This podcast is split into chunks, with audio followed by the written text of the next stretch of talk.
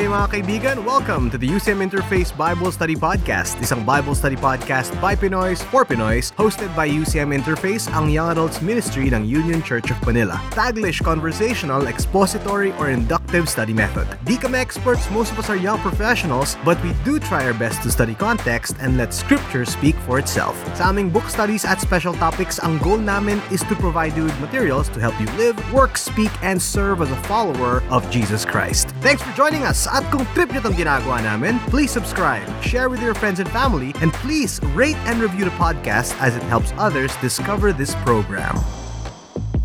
Hello everybody! My name is Gutch. Isa akong commercial voice artist. Ako si Rainier, ang Young Adult Ministry Director ng Union Church of Manila. At ako naman si Gunnar. Nag-work ako sa isang IT company somewhere in Ortigas. Sa ating listeners, if you've listened to our previous season, si Gunnar was one of our guests back in the parables and also dun sa I Am Sayings from John? I Am Yes. Sayings from John, yeah. Oh, mukhang hindi pa kayo nadadala. Salamat sa pag-invite uli. Well, good to have you back, Gunnar. Always Yeah, a pleasure for me. Wala ka pa namang sinasabing anything heretical, kaya palagi kang invited. Dinilit na ni Gutch.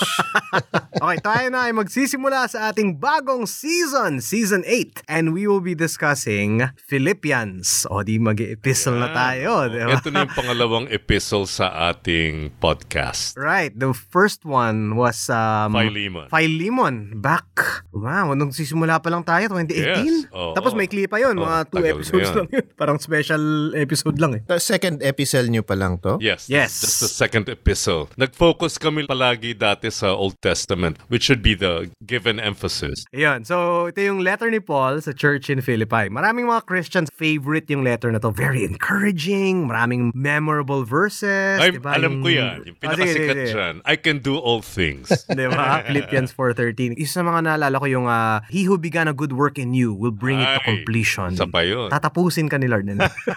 Tsaka yung whatever is true, whatever's noble, whatever's honorable. If anything Yan. worthy of praise, Oo. think about these things. Sabi yung iba, oh, positive thinking lang. Iba sa'yo maganda, yun lang isipin mo. Yan. Oo. It's such a joyful, encouraging book. And it's four chapters. And I think estimate natin mga 12 episodes tayo. 14. 14 episodes. Given yung release sked natin, malamang next year na tayo matatapos Oo, dito. oo. So it's gonna be a long haul. So para sa ating listeners, hopefully you are uh, ready to join us for uh, a year's journey. But first, a little background on the letter before we start discussing. This is the letter of Paul to the church in Philippi and it was written around AD 62. Something like that. Yeah, mga ganun. It was about Thereabouts. 30 years after nung death and resurrection ni Jesus. Tapos kasama rin niya si Timothy during this time. Kaya yung first line pa lang ng Philippians 1, ano na agad yung pangalan, eh, Paul and Timothy, Yeah, servants of yeah, Christ Jesus. yes. So yung address galing sa kanila. Right. Tapos yung reason for writing the letter, meron silang bro na taga Philippi na bumisita, si Epaphroditus, na bumisita para magbigay ng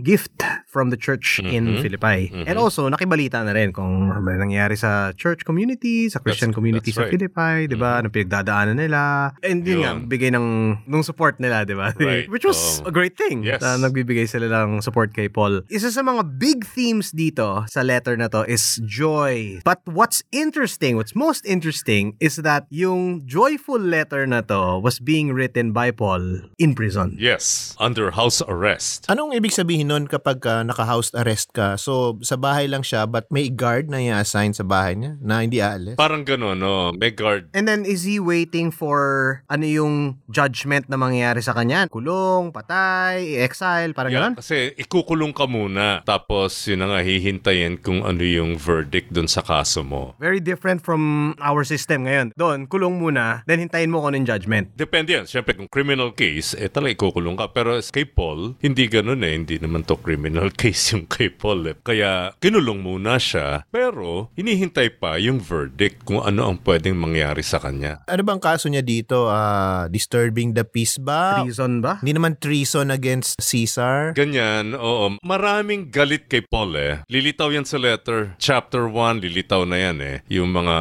galit na galit kay Paul. Oo. So yun. So, paano siya nakakapagsulat ng joyful na letter and encouraging na letter in the midst of being in prison, in the midst of terrible circumstances? Yun yung malalaman natin as we study this letter together. Right. Also, in this letter, sabi lang mga 16 times daw ginamit yung word na joy or rejoice, no? Paulit-ulit siya. Tama ka, Gutch, na may emphasis doon. However, ang pinaka punto talaga nito na hindi dapat makakalimutan is Philippians chapter 2 verses 5 to 11. This is about the humility of Christ. This is about His obedience to the Father and His exaltation. Lahat, yung buong letter, kumbaga sa gulong, ito yung hub. And everything else emanates from that. This is something you don't want to miss in this letter of Paul to the Christians in Philippi. Pag na-miss mo yung essence na to, you'll have difficulty fully appreciating this letter. And understanding kung bakit nga ba siya nakakapagsulat joyfully Oo, in the midst oo. of all Yes, that. Diba? yes. Yun yung pinanghuhugutan niya, yung nasa Philippians 2. Right. Siguro dagdag pa natin no, for our audience kasi ngayon lang ulit tayo nagkaroon ng ganitong genre no, na Epistle. epistles. So ito yung tinatawag nating epistle or letter. Yeah. Ang epistles kasi formal letters. And alam mo ba, yung mga epistles talaga nung during this time in the Greco-Roman world, masyadong maiigsi. Kaya itong mga letters ni Paul sobrang haba. Yung third letter ni John, di ba meron yung 1 John, 2 John, 3 John. Yung 3 John pinakamaigsi, medyo ganun eh. Even shorter than 3 John. Ang average letter noon. Oo, Wow. sobrang igsi. Kasi I guess mahal din naman yung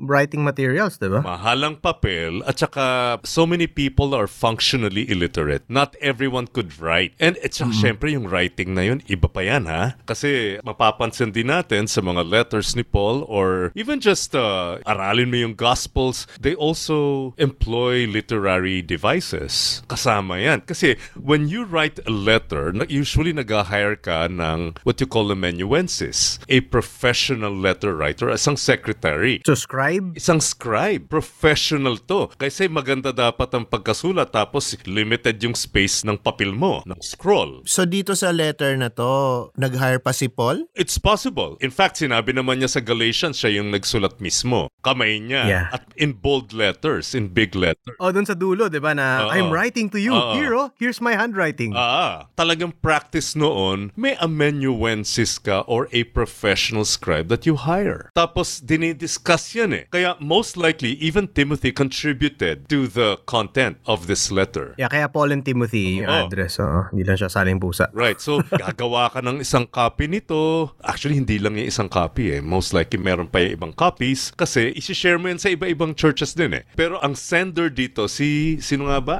Taga... Epaphroditus. Si Epaphroditus. Tapos, kung ikaw yung taga-deliver, ikaw rin yung magbabasa nun. Most of the time. So, it's a performance. Right. Ibig sabihin, na-master mo na rin yung content ng letter. Hindi lang siya yung magbabasa, siya rin yung mag-explain. If there are clarifications, questions, so, oh, Ah, oh, oh. Which means, habang binabasa, siguro habang pinapractice niya to, tinatanong niya siguro, Paul, ano bang sasabihin ko? Paano kung ito yung Oo. tinanong nila sa part na to? Kasi dapat pinapractice mo na to. Bakit? Ang Koine Greek, yung language na ginamit dito, doesn't even have punctuations. Wow. Paano yun? Saan ka maglalagay ng period, question mark, yung tone mo, paano mo Right. i-deliver, di ba? Uh-uh. So, kailangan na practice mo pa to. Kaharap ni Paul. Para alam mo na, okay, ganito dapat ang pagkabasa niyan. So sabihin ni Paul, oh, mag-pause ka dito sa part na to for effect. For effect. So, sa por- portion na to, papatak yung luha mo. Kanang Kanang mata. Yan, ganun.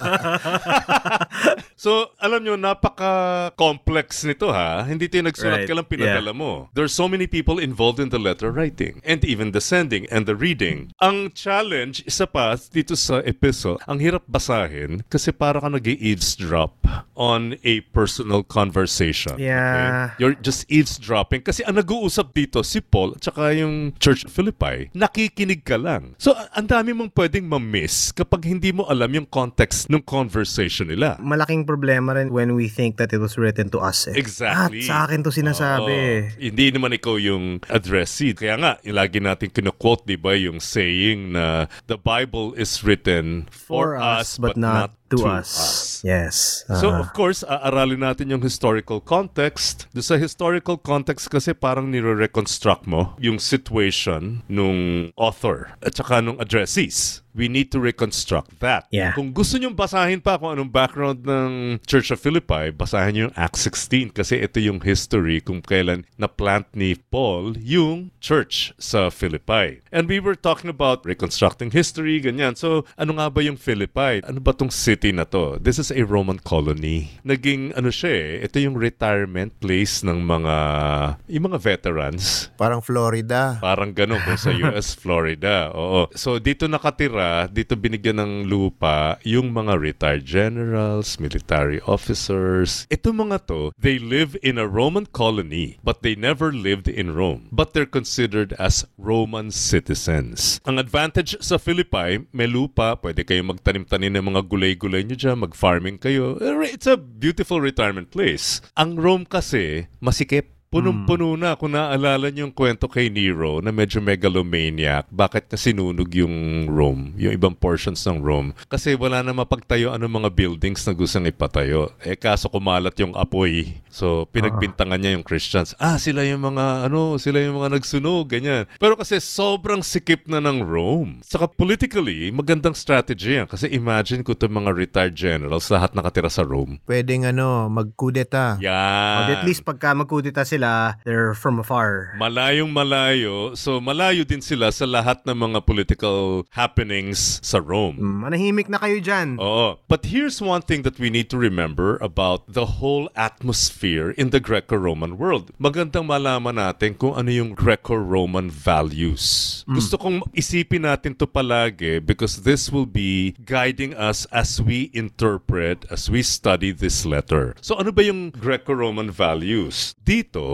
mahalaga talaga yung honor. This is an honor and shame culture. And everybody wants honor. Ang tingin nila sa honor, however, is a very rare commodity. Very limited. There's only um, so much of it to go around. So nag-uunahan sila to get honor. Limited slots, kumbaga. Oo, parang you have to vie for honor. So very competitive ang environment nila noon. Una-unahan. Kaya sila nagpapatayan to get a political, let's say, political position. Kaya tingnan mo, ang daming mga assassinations na nangyayari noon sa Rome. And dahil limited slots, malamang it's also related to power. It's always related to power. And this is key to understanding Philippians 2 5 to 11. And this is also key to understanding Paul's perspective dun sa mga kaaway niya, yung mga umaaway sa kanya.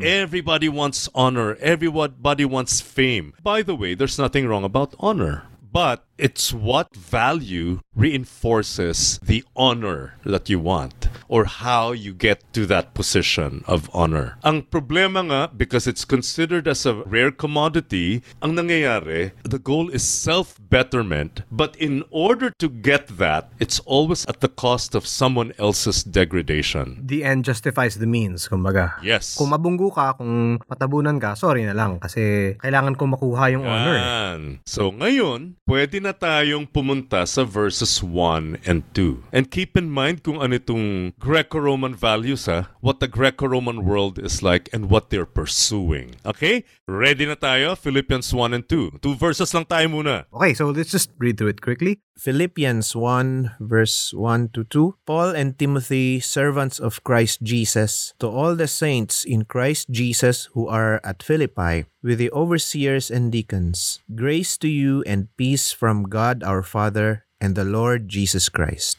Okay. Maiksi no? But don't be deceived. Malaman siya eh. Nagpakilala si Paul at saka si Timothy. Parang anak niya yung si Timothy eh. Right, right. Magandang malaman din ng kaunti yung background kung sino nga ba si Timothy. May kita niyan sa Acts 16, 1 to 3. Isa siyang Hellenistic Jew. What does that mean? Hellenistic Jew. Ang ibig sabihin niyan, he has a Jewish mother and Greek father. Ah. Kasi yung yung ethnicity mo as a Jew is determined by your parent, pero dapat nanay. Oh, okay. Oo. Kung nanay mo ay Jew, edi automatic Jew ka. Kaya lang yung tatay niya Greek so mestizo siya. Kaya ang term sa kanya Hellenistic Jew. He was Paul's traveling companion dun sa kanyang missionary journeys. Yung Hellenistic na term doon, does it also refer to yung culture culture na kinalikihan niya? Was he raised in a Greek culture or not necessarily? Well, of course, he would be familiar with the Greek culture kasi he did not grow up in Jerusalem. He was in the diaspora. So ang religion na exposed siya is the Greek. Well, exposed siya doon. Ang religion niya is Judaism because he's a Jew. Oh, okay. Ah, okay. since birth, malamang Judaism Oo. Okay. ang religion niya. Kaya nga siya pina-circumcise. 'Di ba? Kasi hindi siya na-circumcise dahil ang tatay naman niya ay Greek. So pina-circumcise siya ni Paul para hindi naman makastumble dun sa Jews because they will be ministering to Jews in synagogues. Mhm. Hindi siya tatanggapin eh. 'Di ba? So malalaman nila, eh teka, ano na ba yan? Ayan ba eh, ano na? Kasama ba yun sa interview questions, sa introductions? I'm Oo. already circumcised. Kaagad pagdududahan ka eh. Pagdududahan ka kaagad kasi ang nanay mo lang naman ay Jew. Ah, kasi foreigner ka, quote-unquote. Oo. So para lang for the sake of being able to minister to the Jews, ginawa na rin niya yung mga necessary things. Right, kasi yun yung requirement. So sila, nagpadala ng sulat. So again, most likely, Timothy also contributed to the content of this epistle or letter. But how did they, first of all, identify themselves? Servants. servants of Christ Jesus. Sa atin, servants. Actually, hindi lang servant yan, slave. Ah. I think this is ah. ESV, yung servants. ESV servant. Sa NIV, servant din. Pero kasi, pwede mo kasing deacon eh, diakonos yung servant. Ah. Pwede rin ganun yan. Pero this is actually a slave. Pero ano ba ang slave? First of all, don't imagine yung slavery sa US noon. Hindi ganun. Africa, yung mga ganun. Hindi ganun. Hindi naman ganun yung, di ba, may na human traffic, tapos ginawa talang api-apihan masyado sa mga cotton field sa US. Or yung chini-chain and then dinadala, binibenta. Right. ganun. Hindi naman lahat ganun. Hindi naman ganun ka-monolithic yung slavery sa Greco-Roman world. Kasi yung iba naman, you're just serving someone who is great, someone who's in a position of authority. Minsan, doktor nga slave eh. Pagkakabasa ko, it's something like you can enter slavery temporarily to pay off a certain debt. Yes, yes. It's, Oo. again, hindi naman lahat. Pero some setup could be something like an employment. Yes. Tapos, pag nabayaran mo na yung utang mo through your service, Splits ka na. Pwede okay ka na. Split ka na. You're a free man. Ah. But in general, mababa ang tingin sa status ng slave. I guess kasi meron kang vulnerability eh. Meron? Kasi meron Oo. kang utang or hindi mo kaya, hindi ka mayaman. O kaya, kalabang ka na sundalo na natalo ng Romans, so slave ka. Ah. Diba? So, involved dito yung shame. So, sabi kasi ni Paul dito, yes, servants, but of Christ Jesus. of Christ Jesus. Paul and Timothy are servants of the Messiah, Jesus, Yeah. the Mashiach. So kung servants sila, this is in a metaphorical sense, of course, what is underscored here ay yung sino ang nagmay-may-ari sa'yo. Kasi ganun ang slave eh. You belong to someone. So anong sinasabi nila? They belong to Jesus Christ. Right. In fact, nilinaw yan ni Paul in his other epistles. Kasi kay Paul, paano siya naging pag-aari ni Jesus ng Messiah? Halimbawa, Ephesians 1.7 In him we have redemption through the blood, the forgiveness of our trespasses, according to the riches of his grace, So, ibig sabihin, you have been redeemed or bought by blood. yan. Sinasabi ni Paul, kami ni Timothy, Binili kami. Oo, binili na niya kami eh. May nagmay-may-ari na sa amin. So ganito ang perspective ni Paul. My whole being, hindi na ako may-ari niyan eh. Ang may-ari sa akin si Jesus. This is how he presented both of them to the Philippians. And then, ito na, ina-address na niya yung Philippians, but how did he describe the Philippians? To all God's what? Saints. Sa NIV ginamit holy people or saints. Tama nga naman. Pag sa atin kasi, sa ating mga Filipinos, because the Philippines is predominantly a Roman Catholic country, pag sinabing saint, ano yung mga nai-imagine ng isang average Filipino? Yung uh, mga vine-venerate na persons, patron saints sa mga churches. So, naggumawa sila ng mga extraordinary acts of sacrifice for the church. Usually, may reason ba't ka gagawing saint eh, di ba? Kasi may Like, miracle, you- you- nakapag-heal daw, Right. etc. And they're also dead. They're also dead, di ba? They have to be dead. Ah, oo nga. Y- yun ang ating definition ngayon ng saint. Ah. Yun ang madalas na pagkakaintindi natin. The average Filipino, when you say saint, ah, si saint ganito, saint ganyan. And they're all dead. Ah. Kaya nga meron pang qualifier minsan, living saint. Because a saint is supposed to be dead. But was Paul addressing dead people? Nope. He's Very not. much alive. Oo. Ang importante ngayon malaman, saan galing itong lingwahe na to, na-activate dito mga Old Testament imageries, Old Testament concepts. So, hindi ito inimbento ni Paul. For example, ha, ano ba tong holy people? Let's read Exodus 19.6.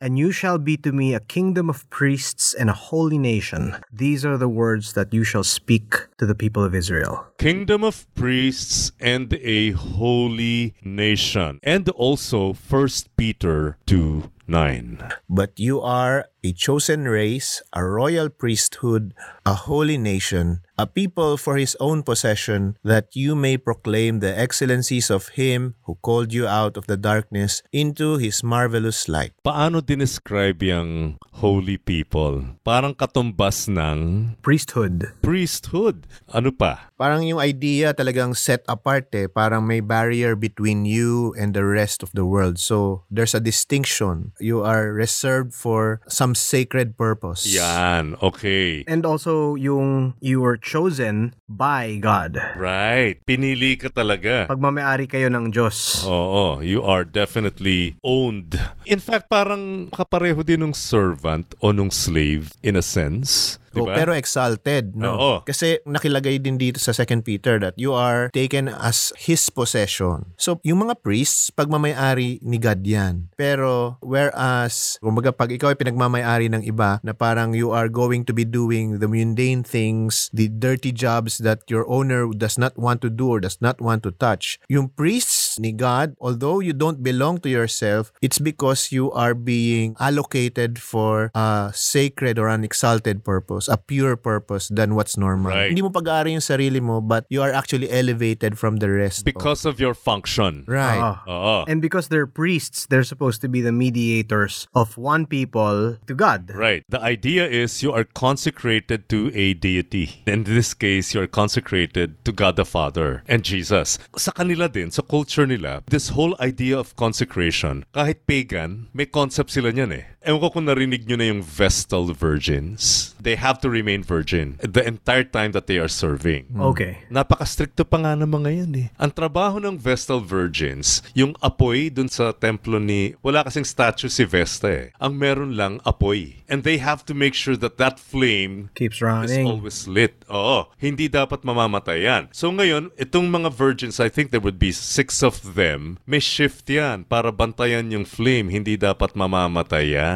Pag namatay yan, at ikaw naka-duty, Patay ka din. ang gagawin nila, ililibing ka ng buhay. Wow. Oo, ito yung background niyan eh. So alam nila ang ibig sabihin ng being consecrated to a deity. Yung buong buhay mo, dedicated lang dun sa particular deity na yun. And in this case, it's you're dedicated to Jesus. Lahat ng gagawin mo, dapat naka-align lang dun sa purposes ng God na sinaserve mo. That's right. So they understand this concept. Kasi sa atin, pag sinabing holy, parang hindi umaapak sa lupa. Hindi makabasag pinggan. Ayan, hindi mga nanonood ng mga secular films. Ganyan. So it's Oo. it's more than that. It's loyalty and also Andun active duty. Yes. Oo. Grabe yung dedication kay Jesus. For me, what I'm just appreciating right now are actually the I haven't thought of it this way, pero there are very strong parallels between slaves, I guess, Mm. and priests. They both don't belong to each other. But the difference, while one is honored and the other is not, is because the priests belong to a higher power while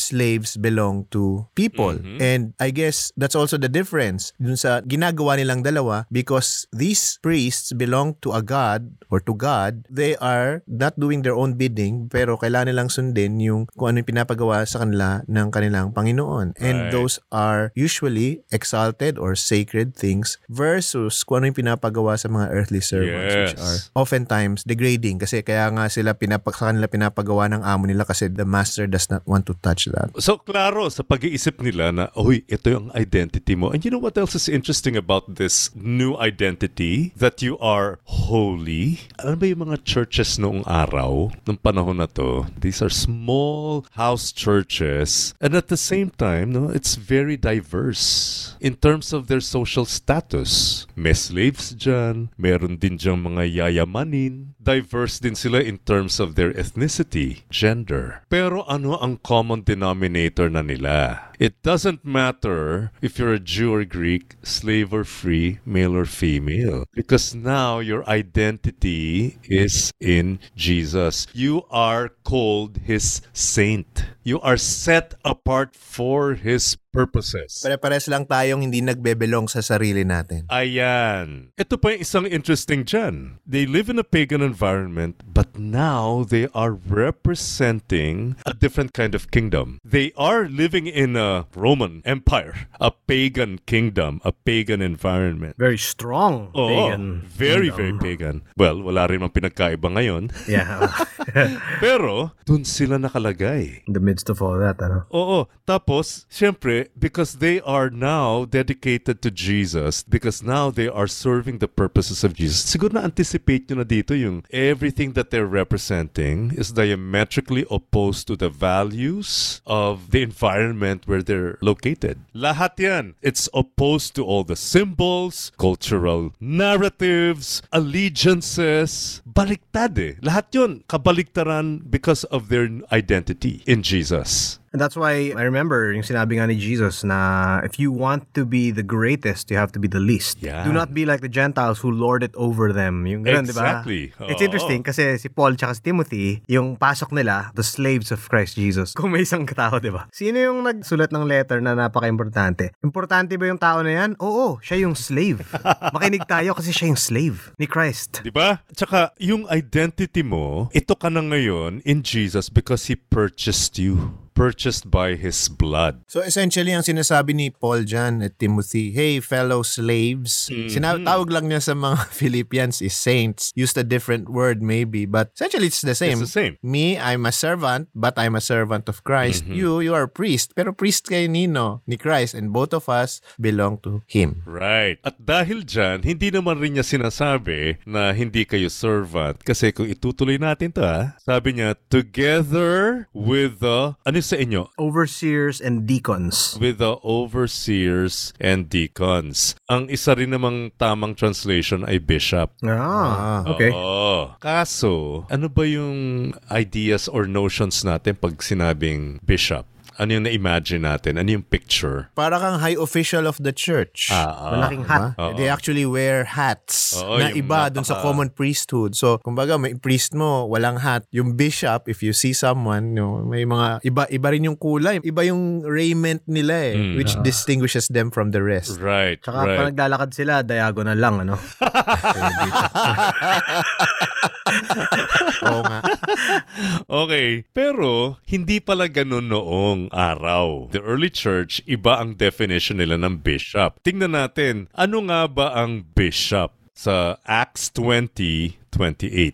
Pay careful attention to yourselves and to all the flock in which the Holy Spirit has made you overseers to care for the church of God, which He obtained with His own blood. Uy, naulit Yun, no? na naman yung lingwahe na yon, ha? Bought with his own blood. Napaka-importante nitong community na to. And the overseers or the bishops are like the They care for the flock. because they are shepherds. They are shepherds. Gutch, pakituloy mo pa rin yung verse 29. May mahalaga yung ibig sabihin eh. I know that after my departure, fierce wolves will come in among you, not sparing the flock. O yun. So, importante na merong shepherd kasi ano yung ina-anticipate? Merong Lobo. wolves. Mga false teachers. Yan. Yung overseers na yan, yan ba yung pastors? The people who teach? No, they are not the pastors. In fact, the word Okay. pastor, pastor as an office, is only mentioned once in the entire New Testament. It's in Ephesians 4, verse 11, if I'm not mistaken. You know, and He gave the apostles, the prophets, evangelists, shepherds, and teachers. Yun. So yung shepherds merong Pastor yun. ayun or pastors. That's the pastor. So shepherd. Oo. Like I said, no, it's only mentioned once in the entire New Testament. Pero ano ba nangyayari ngayon? Sila na yung nagiging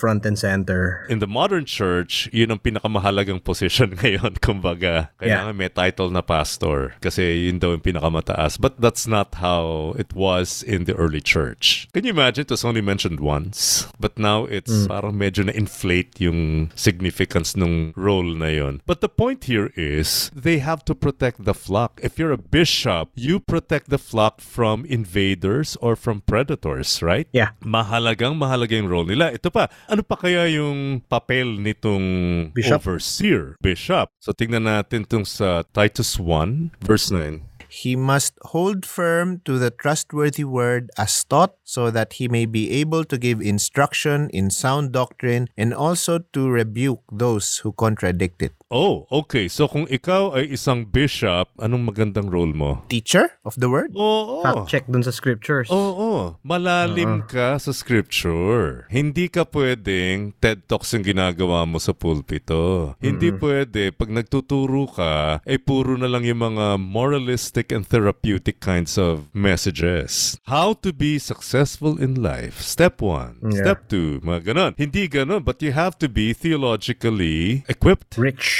Ah, equipped. ah. Especially because you have to care for, feed, and protect the flock. Right. Yun pala yun. So the danger that you need to protect them from is wrong teaching. Oh, definitely. Nakita nyo yung kahalagahan ng role nito na overseer, bishop. Meron pang isang office na nabanggit. So aside from bishops, may ano pang meron dun sa church? Deacon. Uy, deacons. Okay, ano bang na-imagine natin sa deacons ngayon? Deacon, ang dinig ko dyan minsan sa ibang churches, mga officials din yan sa church. Ah, Elders, tapos, oh. parang ganun. Tapos minsan may mga litrato pa yan dun sa harap ng simbahan, si deacon ganito, ganyan-ganyan. It's not a technical Christian term. Hiniram lang din naman ito. It's just a very common term, itong word na deacon or servant. In fact, in a religious context, pag sinabi mong deacon, ito yung mga alalay, ito yung mga waiters sa isang religious festival. Ushers ba yan? Hindi usher, waiter. Iba ang usher. Ikaw yung nagsisilbi talaga. Ikaw yung nagdi-distribute ng mga, kasi pag religious festival may mga pakain, edi ikaw yung magsisilbi. Ikaw yung nagdi-distribute ng biscuit sa fellowship hall. Ayan. Okay. Oo. So, ibig sabihin, hindi siya... Hindi siya glamorous na position. Hindi, siya... Right. Kaya lang, both overseer and deacon sa ating panahon in the modern church, medyo glamorized na. Yeah. Pero hindi pala ganun. And in the Christian usage, pag sinabing deacon, actually assistant ka ng bishop. Alalay ka ng bishop. Eh kung yung bishop ay hindi rin naman siya glamorous na trabaho, alalay ka lang nun. So, servant of the servant. Oo. Actually, pareho kayong servants. Or ano, assistant servant. Assistant servant. Oo. Siguro ano ka palang intern. Medyo business card, ano? Servant. Servant of the Oh, servant. yeah, servant. So, ito yung binati ni Paul. They are saints, they are deacons, they are bishops. Pero lahat tayo kasi, pag sinabing ganito, napaka-exalted ng ating mga views. Pero hindi pala. Basically, church officials ka eh. Pagka considered na ano ka na bishops or the deacons dun sa, sa isang church mo, may mga assumptions that go with it. Eh. Right. Ah, Kahit sa akin mentally. Elder person who is overseeing a certain portion of the church ministries, ganyan-ganyan. So, yeah, ang tingin ko sa kanila sa ngayon, managers eh. Marang church managers. Yan, medyo nagiging ganun ngayon manager eh. Parang ang ano, eh, isang you're running a business pero hindi pala ganun. In fact, ah, pakibasa nga ito, Kutch, 1 Timothy 4.16. Keep a close watch on yourself and on the teaching. Persist in this, for by doing so, you will save both yourself and your hearers. Interesting. Watch your life and doctrine. Yan ang trabaho ninyo as bishops and as servants or deacons. You have to watch your life and doctrine. Ibig sabihin may integrity kayo. Hindi ka lang magaling magturo, although napaka-importante ng pagtuturo, but you practice what you preach. Blameless yung lifestyle din. Oo, na oo. Wala silang masasabi. Walang masasabi sa'yo, wala silang mapupuna sa'yo. Life and doctrine together. Yun pala dapat sila. So napipicture niya na kung sino to mga ina-address ni Paul? So, verse 2, sabi niya, binati na niya. Ito yung typical salutation. Yung greeting kasi iba yung ginawa ni Paul. Ang usual word na ginagamit ay karein or greetings. Pinalitan niya. Ginawa niyang charis. Grace. Grace to you. Yan, oo. Grace and peace to you. Una mo niyang ginamit ay charis or grace. And grace simply means, charis simply means gift. Meron tayo kasing naging popular to eh. Pag sinabing gift, palaging undeserved merit. Di ba palagi naging popular yan eh. Actually, hindi lang ganun. Okay. It's a gift. At maraming aspeto yan and wala akong panahon ngayon para i-discuss lahat yan. But the word charis or gift in the ancient world, marami siyang characteristics. Marami siyang dimensions. So hindi siya lang unmerited favor palagi. Okay? So sometimes binibigyan ka ng gift because you deserve it. Even in, in scripture. Sinasabi rin naman yan eh. You're given something that you deserve. So for example, God opposes the proud but gives grace to the humble because that's what the humble deserves. Okay. And the proud is given what he deserves. So anyway, the point is you are given divine blessing or gift. That is what Paul wants for these saints, for these servants, deacons, or bishops. I want you to receive grace or the gift or blessing of God. Okay. And then, sabi niya, peace. Ang concept nito ng greeting ng peace ay dun sa shalom. Pag sinabi mo kasing shalom, kompleto. You are whole. Ang greeting niya, I want God's shalom to be with you. Meaning, yes, there are hostilities around you. May opposition na nangyayari. So, peace is never about the absence of hostilities, but it's a state of wholeness because you belong to God. You know you are complete in the Lord. Internally stable ka. Yes. Kahit ano pa ang nangyayari sa labas mo. Yung naiisip ko dyan, yung house that's built on a rock na kahit bumagyo, hindi natutumba. Kasi solid yung kanyang footing. Yeah. Peace here is wholeness. Whole, solid, complete. Okay. So, sabi niya, I want you to have God's divine blessings, gifts. I want you to have shalom or wholeness from God, our Father and the Lord Jesus, Jesus Christ. Christ. Ang ganda. So ito na yung kanyang greetings sa kanila. Ah. Okay, dyan muna nagtatapos yung ating... Oh, agad dyan lang muna. Hanggang dyan lang Oo. muna, pero mahaba-haba pa to. Marami pa to. Oo. Yeah, for me, you know, what struck me here is, yun nga, yung identity natin as servants and not just that, but as slaves. The implication of that is my life, our lives, actually do not belong to us. They belong to Christ. So it at His disposal. Unfortunately, I and a lot of us, you know, we live as if our lives still belong to us. For me, at least with this first two verses, that's the conviction. That's a reminder for me. Yung buhay ko hindi talaga sa akin. And uh, it belongs to Christ. It's consecrated. So I really should be setting my mind more on His holy purposes, whatever that is. It can take myriads of forms. I can do it wherever I am, at home, at work, at church, or wherever, even in, in the car, on the road, etc. Pero bottom line, I don't belong to myself. Right. Yeah, that's a very Yes. important reminder for me. Ang ganda lang din na pati yung discussion kanina tungkol dun sa active duty, yung Mm. non-stop active duty as slaves owned by Christ, purchased by Christ. Parang yung mga Vestal Virgins. Oh,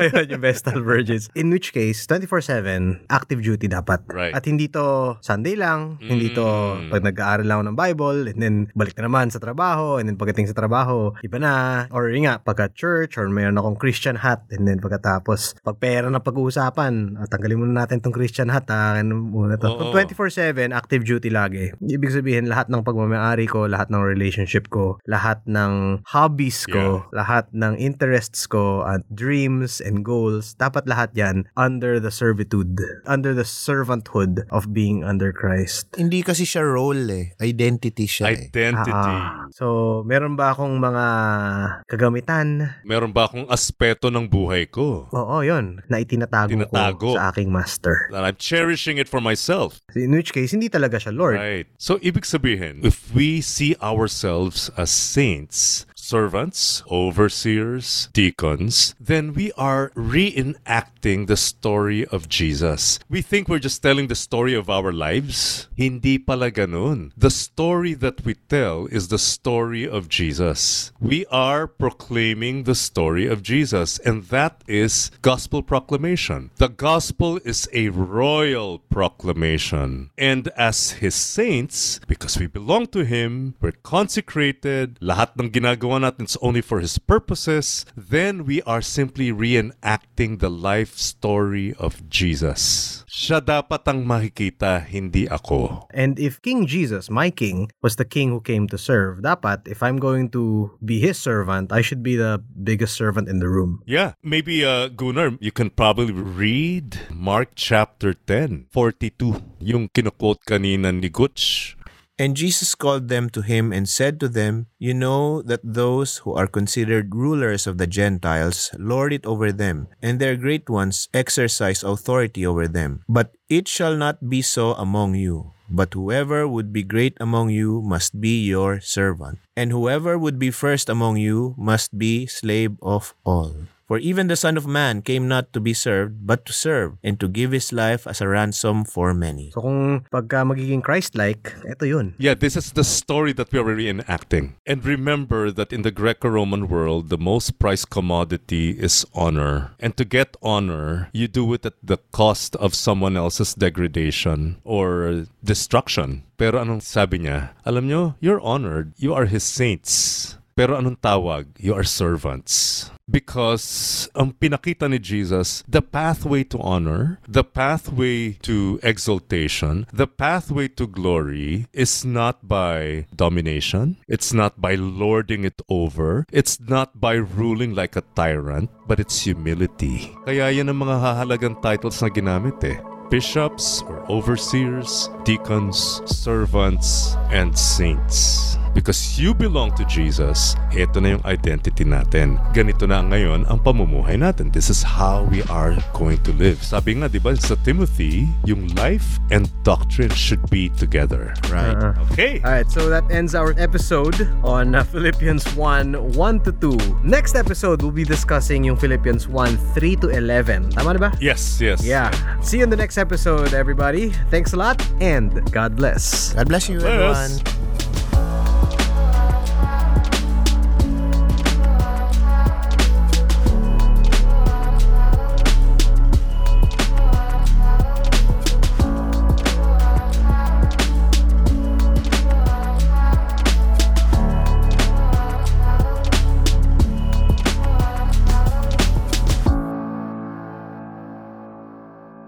Thanks for listening to the UCM Interface Bible Study Podcast. If you want to know more about our ministry, check out the UCM Interface Facebook page or email us at ucminterface at gmail.com. Join us at Union Church of Manila, Rada, Corner Legazpi, Makati City. Thanks and God bless.